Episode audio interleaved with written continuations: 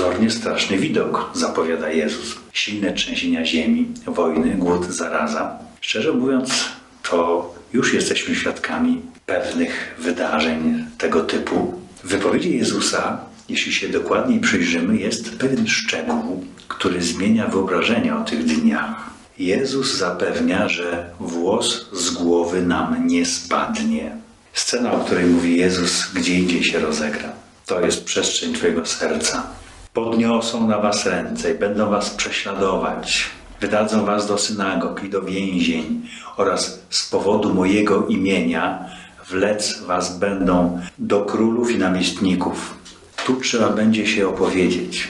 Albo jestem za Jezusem, albo liczyć będę tylko na własne siły. Będzie to dla Was sposobność do składania świadectwa.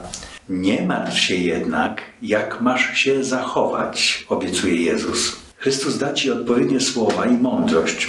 Postanówcie sobie w sercu nie obmyślać naprzód swej obrony. Ja bowiem dam Wam wymowę i mądrość, której żaden z Waszych prześladowców nie będzie się mógł oprzeć ani się sprzeciwić. Chrystus zapewnia, ale włos z głowy Wam nie spadnie. Przez swoją wytrwałość ocalicie Wasze życie.